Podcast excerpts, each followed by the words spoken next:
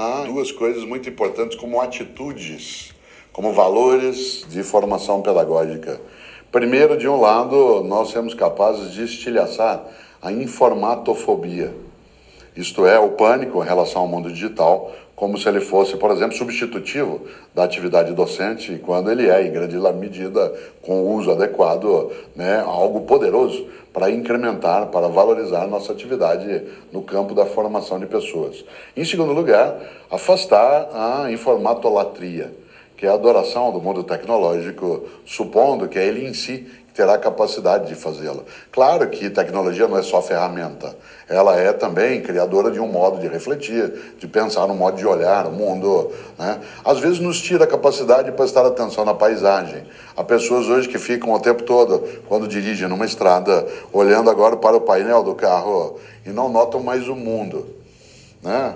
Há outras pessoas que elas acabam tendo tanto horror em relação ao mundo da tecnologia, especialmente na sala de aula, que ela afasta aquilo como sendo uma estrutura satânica, né? Para usar o hebraico antigo, Satã, o adversário. Não o é, ao contrário. Por isso, uma escola digital é aquela que acolhe as novas formas das plataformas, entendendo que elas não são excludentes e que nós temos que nos formar para elas.